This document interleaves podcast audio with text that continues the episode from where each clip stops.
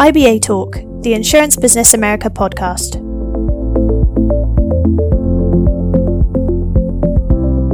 This episode is presented in partnership with W S I A. Demand is on the rise for specialty coverage and solutions for those difficult-to-place risks. Long meeting these demands, the wholesale distribution system is an essential resource for retail agents as well as insureds. To explore this dynamic, as well as the current industry trends and opportunities, I B Talk is joined by W S I A President Davis Moore, immediate past President and President of Markel Specialty Bryan Sanders, and Executive Director Brady Kelley.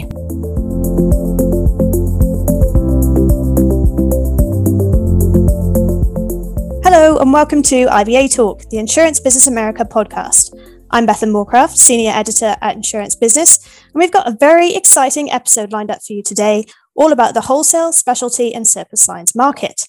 It's my pleasure to introduce three esteemed leaders from the Wholesale and Specialty Insurance Association, also known as the W S I A, who will share their thoughts on the state of the excess and surplus lines market and the value of the wholesale distribution system for retail agents and insureds.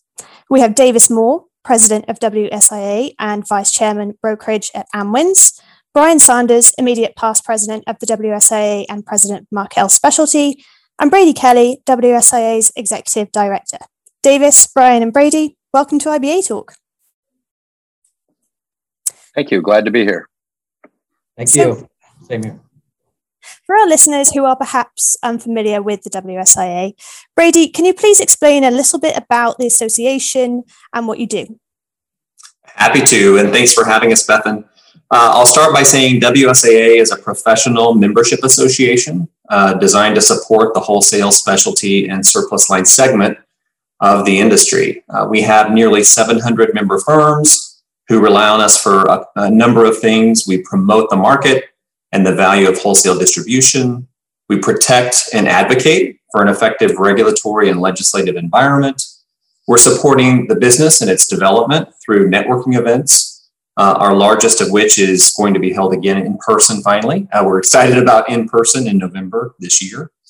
Uh, we also develop professionals through education, professional training, and we develop talent for the industry through a number of college and university outreach programs that we support.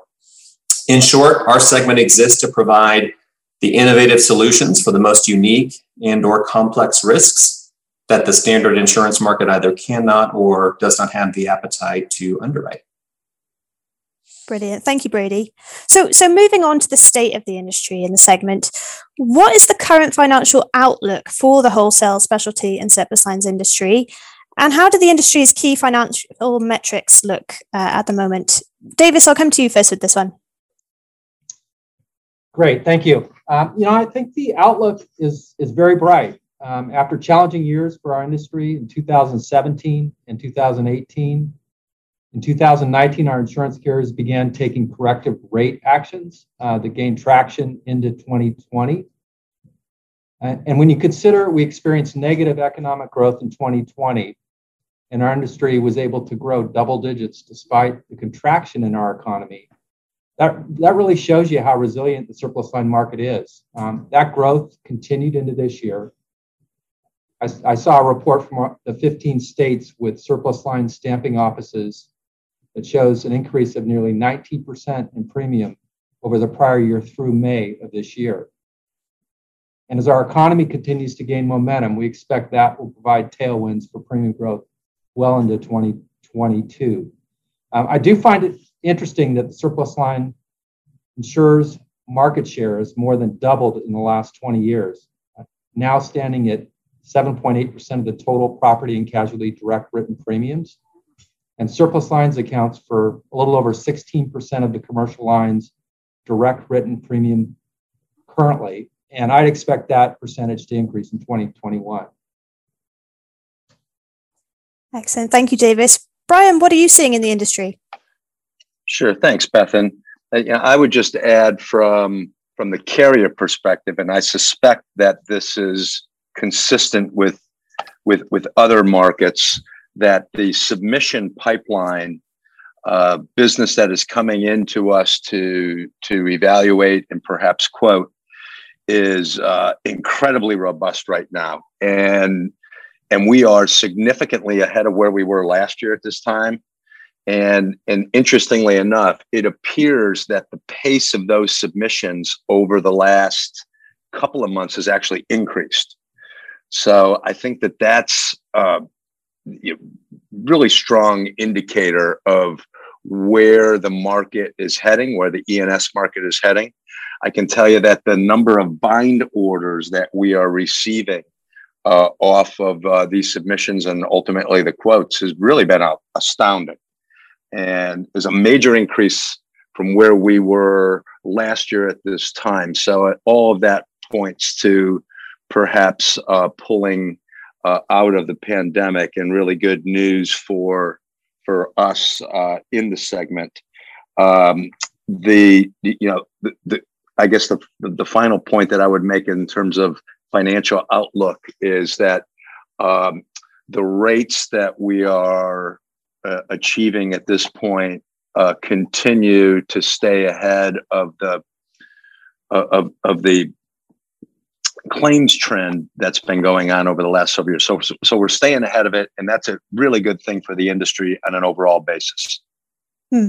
Certainly seems to be a very uh, exciting segment at the moment. I know Brady mentioned the W S I A annual marketplace. It always seems to be more and more buzz at that every year, and uh, I'm sure that everyone's looking forward to the one that's happening this year in person. Um, so, you know, if we look at the value of the wholesale distribution system, um, what value and benefits does it bring to retail agents? Uh, Davis, what do you think about that? Yeah, I would say we provide value through our expertise, our specialization. Uh, we provide access to our markets um, and the relationships we have with those markets. Um, you know, when, when a retail agent comes to us with a risk that they're unable to place directly with their direct markets, uh, we're able to provide creative solutions for virtually all types of property and casualty risks. Um, and, and perhaps as importantly, we're often, to ta- we're, we're often able to tailor coverage that's not otherwise available uh, to our customers in the standard market. I, I like to say to our team members that it's really never a question of whether or not we can provide a solution to our retail agents. It's, it's really just a matter of coverage, Uh, capacity in the market, and the and what it will cost. Excellent, thank you. Um, and Brady, what do you think about that? Well, I think I think Davis is right on. You know, I mentioned earlier, uh, you know, our members, our wholesalers and underwriters are are skilled in creating those solutions that uh, meet the needs of that buyer. And if if the retail agent can't satisfy that need with the standard markets they have access to, Uh, it's the wholesaler that can provide them with that unique and or complex solution uh, to the to the what the insurance buyer needs. You know, so beyond that value, I would add that wholesale distribution is is a cost-effective way uh, to get a solution for an insurance buyer. We have a a Conning Insurance Research Division report uh, from back in twenty sixteen that helps us demonstrate that. Um, you know, what Conning did back in that uh, report was simply compare the cost structures of a, a composite of insurers that predominantly leverage retail distribution to a composite of insurers that, that leverage the wholesale channel. And, you know, when they did that, our hope was that we would be able to illustrate that leveraging a wholesaler uh, and the value they bring to the transaction does not significantly increase the cost of the transaction. And in fact, what Conning found was that the non-loss cost ratio for the wholesale composite actually came in a little bit lower than retail, came in one hundred basis points lower than retail.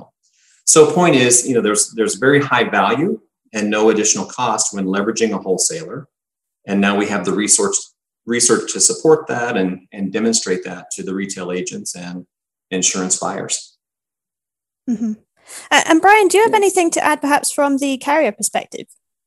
Sure, thanks, Beth. And I, I, I, I do, and it, I would really build on On, on what Davis was saying. The, you know, the wholesale community uh, really provides that expertise that we need. And from our perspective, uh, they are so skilled at being able to manage capacity from multiple sources to build a solution for their retail trading partner and ultimately the insured.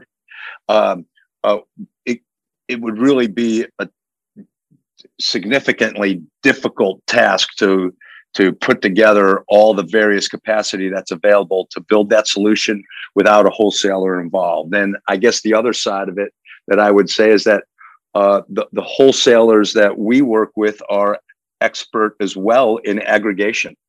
And if you think about us, uh, a small Main Street or S M E business and the number of those firms that are out there, we access uh, the, the ability to write insurance uh, for them uh, through our wholesale trading partners. And so it's just, uh, uh, you know, it, it's vital to what we do as a specialty insurance carrier. Mm-hmm. Yeah, it's interesting.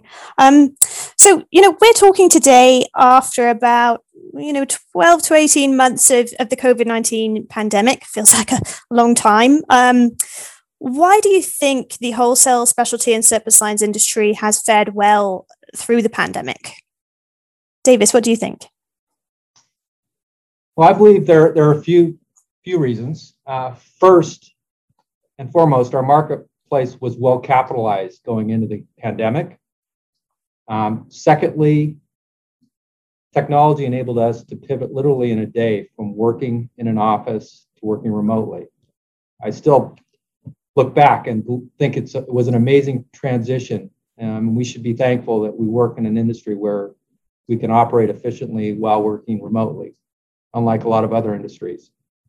Um, as I mentioned earlier, the property and casualty industry has been challenged with adverse results in prior years, stemming from loss trends, social inflation, nu- nuclear verdicts, increased frequency and severity of weather events, just, just to name a few examples. Um, and this, this has created dislocation in the market. Um, the surplus line industry has historically fared well during market cycles when we've had dislocation. Mm-hmm. Uh, and Bryan, what are your thoughts on that? Yeah, I, I, I certainly agree with, with Davis. I would just say that the experience that we've had uh, in the surplus market in dealing with the challenging circumstances, like, like Brady has said, and our ability to respond or rally uh, during a calamity or a catastrophe, we're all experienced in that. And when the pandemic hit us, I think we just went to those, to that natural skill set that we have. Uh, we view ourselves as problem solvers, uh, and and really, you know, have a pretty tight community uh, relative to our relationships and our desire to rally to provide those solutions. And so, I think that it, that you know, it, that really soars to the top.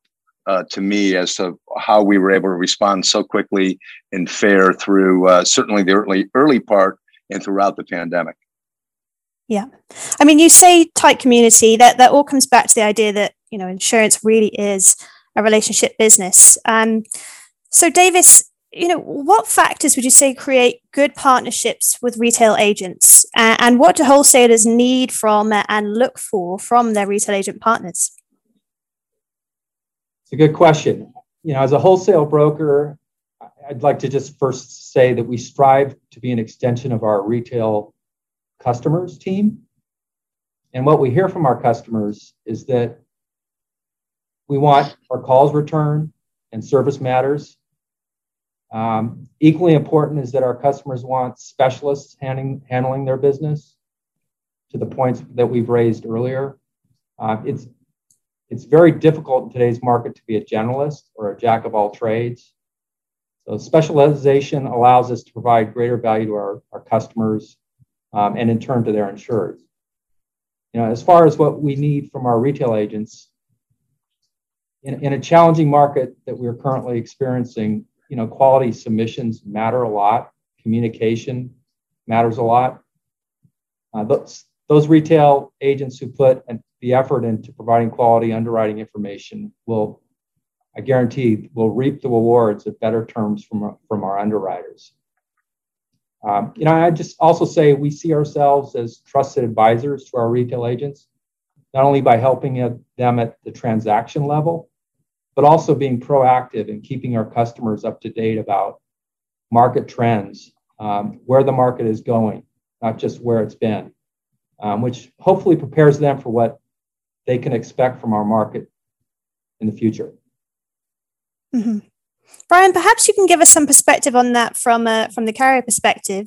Um, you know, what, what are some of the most important factors uh, of the retailer wholes- wholesaler p- partnership that, you know, you're you're looking for? Yeah, our best relationships are those that our priorities are aligned. So, so w- when we can sit down and talk about those priorities, Uh, and and and establish what they are going in. So things like making always making sure that we have relevant products in the marketplace. Uh, we get that information from from our trading partners, our wholesale trading partners. Making sure that we're pricing that accordingly. Uh, we get that.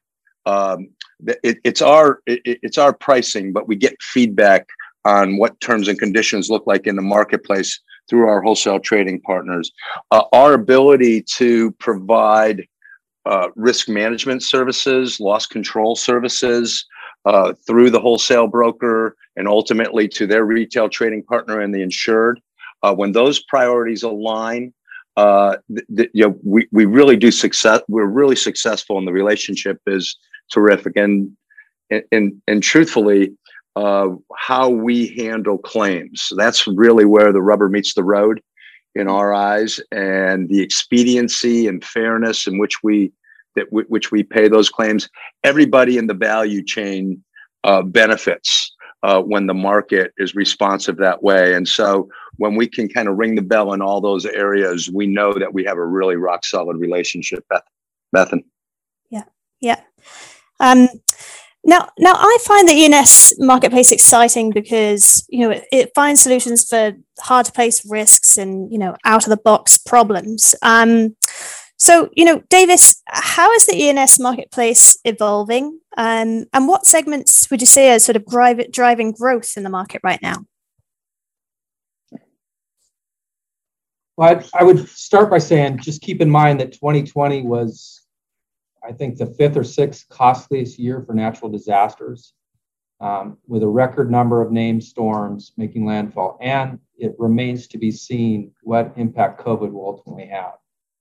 So uh, our markets continue to look for adequate rates, um, which is creating continued growth, um, along with the economic uh, factors that are cont- contributing to, contributing to growth. Um, we're seeing growth in, in most lines, um, cap property, excess liability, directors and officers liability.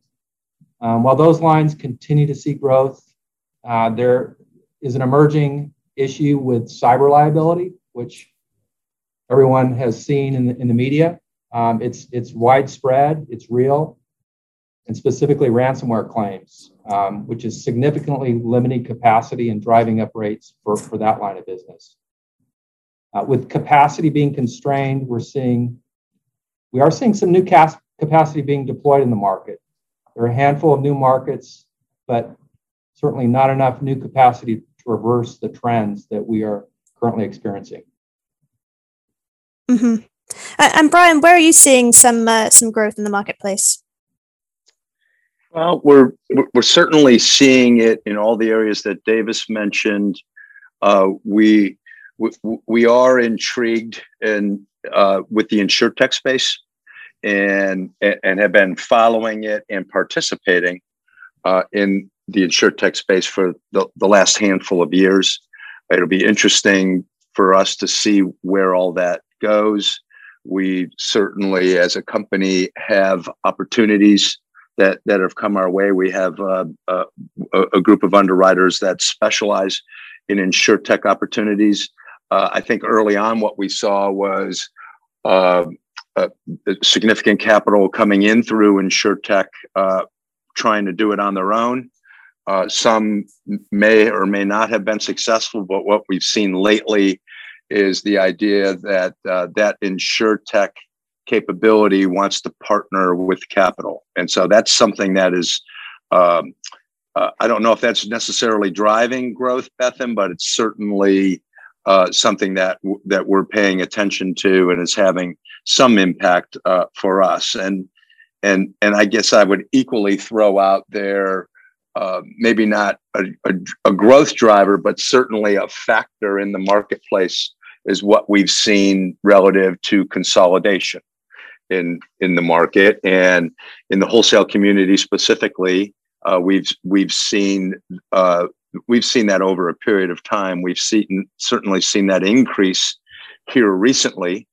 Uh, interestingly enough, uh, in our firm, uh, despite all the consolidation, and while it's true we may be doing business with fewer firms, we actually feel like we're doing business with more individuals than we've ever done before, done business with before, and and I think that. Some of that is uh, from what uh, some of the larger firms provide and the market access they provide. Uh, certainly at the association level, uh, uh, we've we've seen that happen over the last couple of years, certainly not last year, but in twenty nineteen, we had our largest year ever. We're anticipating very large attendance at our marketplace in November this year. Uh, and so uh, also at the association level, when we think of um, uh, what happens when consolidation exists in a marketplace? Well, you know what? The entrepreneurial spirit uh, per, it, uh, pervades, and we end up uh, getting some spinoff. And so we've seen new uh, wholesaler startups as a result of some of the consolidation. And, and it's just a really interesting time in our business, um, given everything that we've gone through last year. Uh, given where the economy is right now, as we come out of the pandemic, I think there are just trem tremendous opportunities for growth, really everywhere you look. Mm-hmm. That's really interesting. Um, certainly sounds like an exciting market to uh, to be a part of at the moment. Um, so, you know, I'd like to round out this conversation uh, with another sort of very important theme from within the insurance industry today, and that's sort of looking at diversity, equity and inclusion. Um, so, you know, Brady, I'll, I'll come to you with this. How have you seen the E and S segment drive meaningful progress in areas of D E and I culture for the industry? And, you know, why does this matter from a broader perspective for agents and insureds? Uh, I appreciate that question, Bethan. Um, you know, the W S I A board identified talent and D E and I as a key strategic initiative for the association back in mid twenty nineteen. Um, and so while it was already a priority, you know, certainly the events of twenty twenty made it an even higher priority uh, for our association and, and our segment of the industry. So as a, as a result of that, the W S I A board agreed to form uh, what we're now calling the W S I A Diversity Foundation. Uh, we incorporated that in October of last year. And since that time, you know, the foundation's board of directors, uh, which is led by Carlton Manor, uh, C E O and global property practice leader in the U S division of Axis, uh, that board uh, under his leadership has been very focused uh, and I think very proactive in their approach to um, strategies, ways to enhance the diversity of our segment and, and promote equity and inclusion in our business. So, you know, we've already said it, it it's it, an exciting industry to be part of, uh, but this initiative is an exciting one to be part of. I, I sincerely believe their work Uh, will absolutely drive the meaningful progress that we're talking about. And it's really inspiring to be part of it. Uh, really inspiring to see our members and, and our industry come together to support that work. Mm-hmm. And just, just building on that, you know, from the perspective of maybe retail agents and then the end insureds, why is having that sort of um, diverse and inclusive culture important within the E and S industry? Well, it's certainly important because the insurance buyers, the customers that we're serving are, are diverse uh, customers. Um, and, you know, when you get diversity of thought, uh, diversity of experience, all of those things lead to better solutions for those clients. Mm-hmm. Absolutely. Um, I mean, Davis, what, what are your thoughts on that? I'm sure you've, you've seen that within W S I A and, and now Amwins. Um, you know, what, what do you think about it? I agree with uh, all of Brady's comments. It, it's great to see the progress that we've made as an association and, and the opportunities, frankly, that will come from our diversity foundation. Um, I think it's created greater connectivity with universities um, who are thinking about this and doing something about it. Um, the communication channels are open, and I, I think there's going to be some tremendous opportunities uh, from there.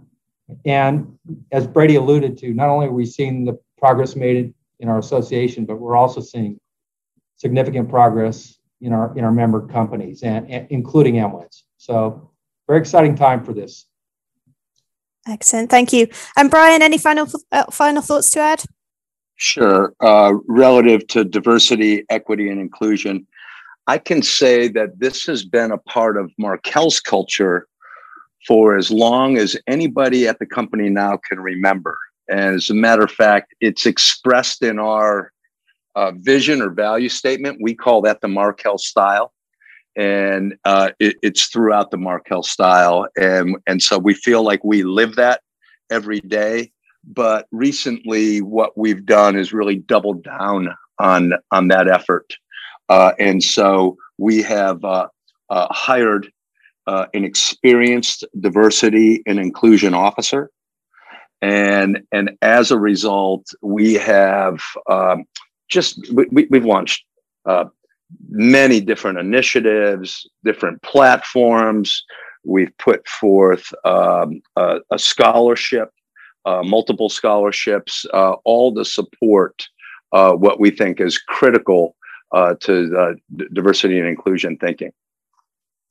Yeah, it sounds like that. I mean, there's so much going on and um, a lot of progress being made, but obviously always still more work to be done. But it sounds like you're doing a lot within the W S I A, which is great. Um, I think that is a perfect place to end our discussion today. So Davis, Bryan, Brady, thank you very much for joining us on I B A Talk and sharing your insights. Thanks for having us, Bethan. Thank you. Thank you, Bethan. Thanks also to our listeners for tuning in. I'm Bethan Moorcraft, Senior Editor at Insurance Business. Please remember to keep out an eye out for our upcoming podcasts, webinars, and I B T V episodes. We've got lots of exciting content coming your way. Thanks, everyone. Thank you for listening to this episode of I B A Talk. For more from the experts at W S I A, visit them at W S I A dot org. That's W S I A dot org for more.